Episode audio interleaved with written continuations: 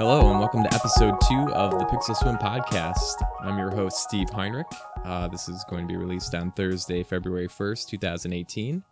Uh, I'm going to try to stick to that uh, Thursday release schedule, uh, and it seems like it's going to be every week, so hopefully I can keep to that. Uh, so, yeah, uh, I just want to dive in and first thank Steve Litchfield at All About Windows Phone and the other phone show chat and the phone show video uh, channel on YouTube. Uh, I just want to thank him for doing a short write up about the Pixel Swim podcast after the first episode. It was unexpected, uh, but yeah, it was. I appreciated him doing that. So, and I just want to thank anybody who's subscribed after seeing that article and and had found me that way. So, I appreciate it. So, I wanted to go over why Steve Litchfield would even uh, put an article on AAWP about my podcast. Uh, I got into contact with Steve uh, maybe a year or so ago, year ish, um, via Twitter. He had put out a request to anybody who could possibly help with uh, coding issues having on allaboutwindowsphone.com. So I replied and was able to get in contact with him and help him fix the issue. So he offered to. Uh, he offered uh, me guesting on the AAWP Insight podcast. So, and then after that, I actually went on three more times. So, been on there a total of four times, and uh, he's also kind enough to to uh, let me guest on the Phone Show Chat podcast. Uh, so those, if you want to listen to them, they're in the link section at uh, pixelswim.com. So check that out if you want to hear those. Um, and honestly, it kind of has inspired me to even start this podcast. So uh, thanks to Steve for that too. So I wanted to go over a couple of other things from the last episode, uh, mostly about my HTC G1, which I, I mean, I talked a lot about it. So uh, sorry, I'm adding on a couple of things that I forgot to that I wanted to mention in the last episode. So I wanted to mention that it has an SD card slot. Uh, so the first Android phone had an SD card slot. I'm not sure what the max supported was for it, but um, I had a one gigabyte in, uh, card in there. So that was uh, more than enough to hold all the pictures and stuff because the picture files were pretty small. So it also had a replaceable battery and also, and Here's an odd thing. I don't. I wish I had mentioned it last time, but it had a headphone dongle. Uh, the HTC G1 did not have a 3.5 millimeter headphone jack. Um, so you'd plug in the mini USB dongle with the 3.5 millimeter jack at the end of it, and that's how you'd plug in the headphones. So, uh, but honestly, at that point, the phone wasn't very good to use for media anyway. But um, the dongle definitely wasn't a small dongle. It was probably about three or four feet long. So technically, you could put your phone across the room, and with the combination of your headphone wire and your dongle wire, you'd be just fine. So, uh, Bluetooth, what? Yeah, it's definitely kind of strange how things have come full circle with the dongle wire. Uh, thanks, Apple. so, I just wanted to mention those things about the phone because um, I forgot to men- mention them last time. So, all right. So I just want to jump right into the next topic, uh, which kind of expands on the AAWP uh, spectrum. Uh, so I thought because some people may be coming from there, that I'd talk about the first Windows phone that I uh, purchased uh, years ago, which was the HTC 8X, which is kind of a strange way to enter the Windows Phone world because it wasn't a Lumia. Uh, Lumia, Lumia is, you know, kind of ubiquitous with uh, going into the Windows Phone world. So I do things weirdly. So why not start with an HTC 8X? Uh, am I right? Anyway, um, so that was the first Windows phone I ever had. I actually bought that phone twice. I bought it once, uh, used it for a little while, and then sold it and then I bought it again probably about a year after that. So uh, I thought it was pretty, it was good enough to buy again, in my opinion. So um, yeah, so that phone didn't have the greatest specs. There was only 16 gigabyte internal, uh, no replaceable battery, no expandable storage.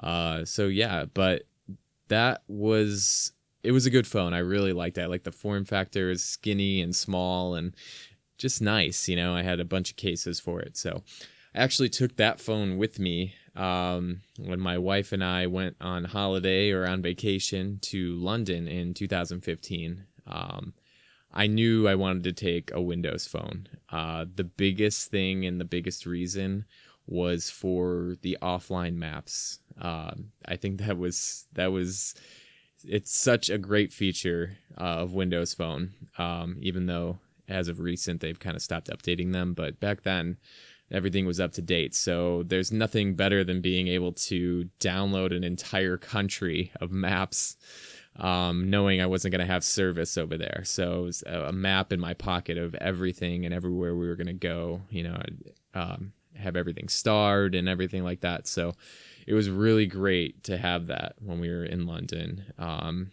we got her on just well. The GPS picked up pretty well, so we could see where we were at and stuff like that. So, and it was also nice because it had a wide angle front camera. Uh, now, when I say wide angle, I don't mean like the new uh, LG phones or the I think one of the Motorola phones has a wide angle lens. It wasn't that wide angle. Um, but it was enough on the front to get a good picture of us. So we didn't need like a selfie stick or anything, which I saw a lot of when we were there in 2015. Um, but yeah, so we got some decent pictures. Uh, the back camera was pretty good too. I think it's an 8 megapixel.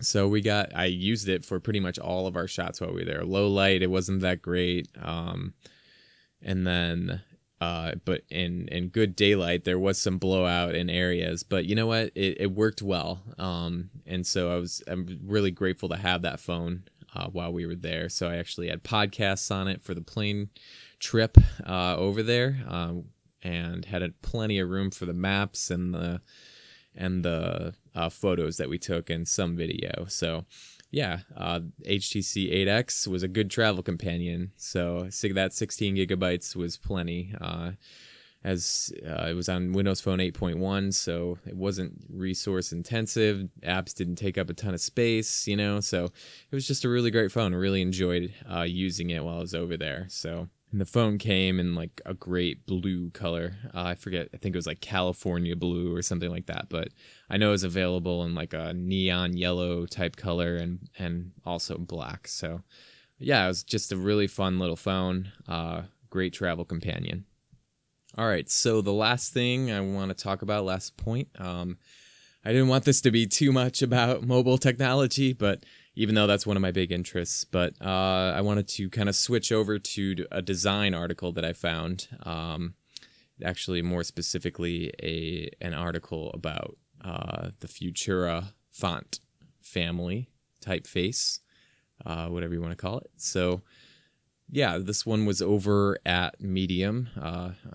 Site called Magenta, I think it was, but it's by Douglas Thomas, who is a graphic designer, teacher, and type historian. Uh, it was written on January 29th, and it's called How One Typeface Landed on the Moon. And the subhead is Futura started off as an avant garde contribution to 1920s modernism. By the 1960s, it had become part of NASA's authoritative image so yeah, I kind of wanted to go over this article because I thought it was interesting because it kind of crosses science with graphic design and type design and stuff like that.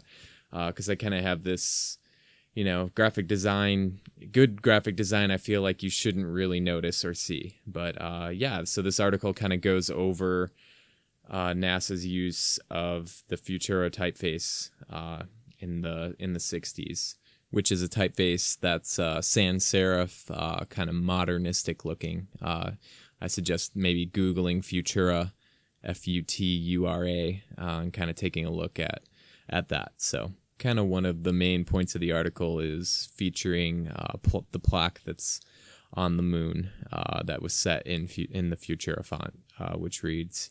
Here, men from the planet Earth first set foot upon the moon, July 1969 AD we came in peace for all mankind.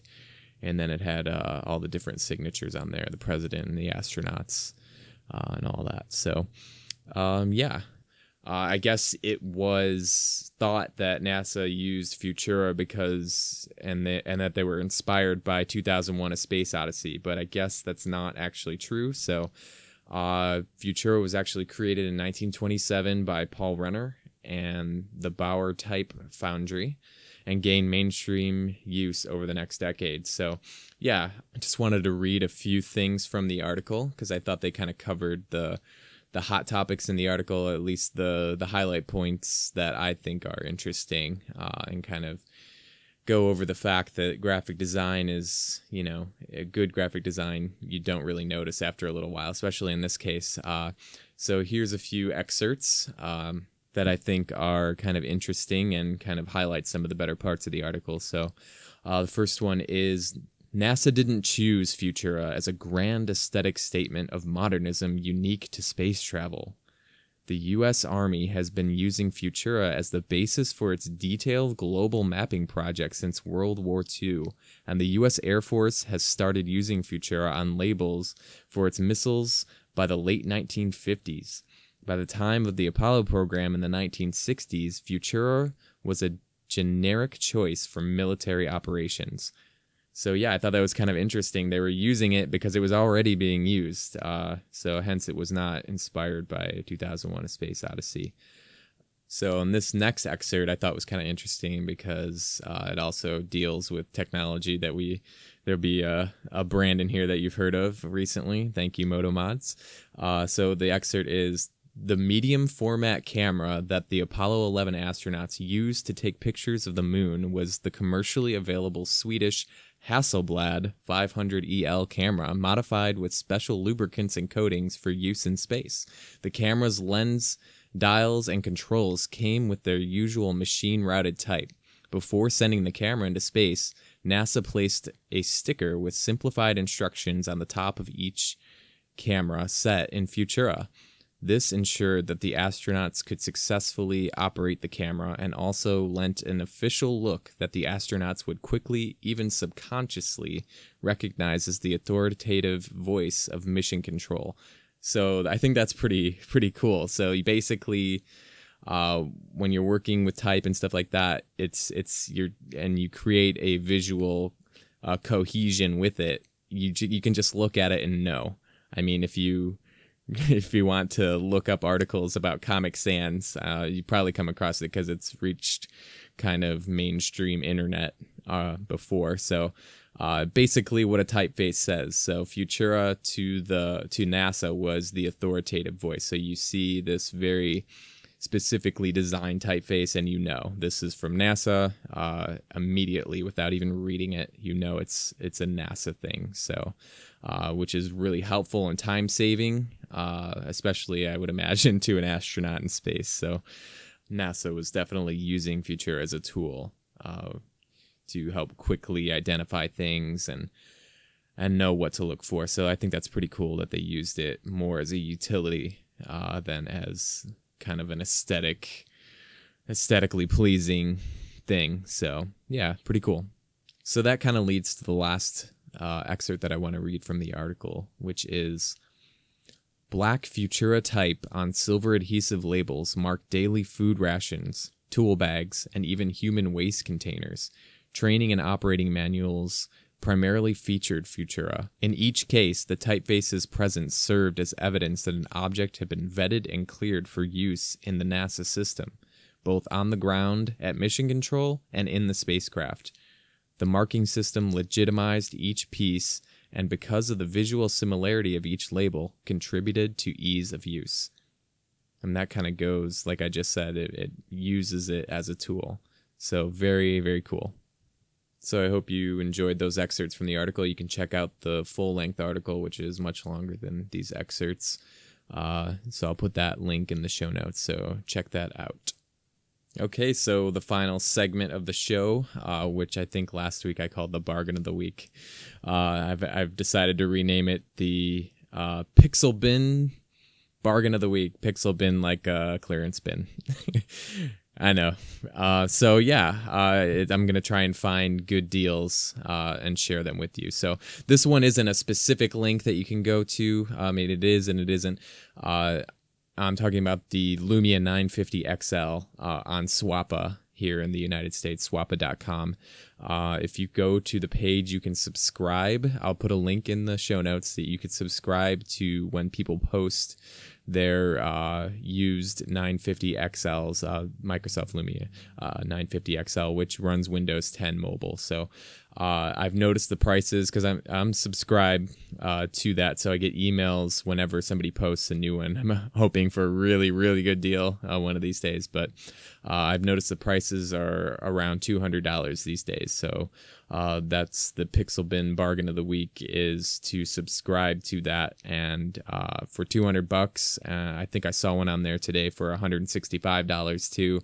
I definitely suggest checking that out and subscribing to that so you get notifications and can jump on a good deal because the 950 XL, which I've never actually had hands on with, uh, supposed to be a really good device, uh, and at that price, uh, it's it's difficult to beat. So. All right, so that kind of wraps up this week's podcast. I appreciate you tuning in. If you want, you can head over to pixelswim.com for all my social links. And I'm hoping to get an article up there. I'll probably keep saying that, but hopefully there will be one up there soon. Uh, it's a review of an app that I used. So uh, just teaser. uh, so yeah, thanks for tuning in and please uh, subscribe. And uh, hopefully episode three will be out uh, next Thursday, which is here, let me click next Thursday is February 8th. So, yeah, thanks uh, for tuning in and Godspeed.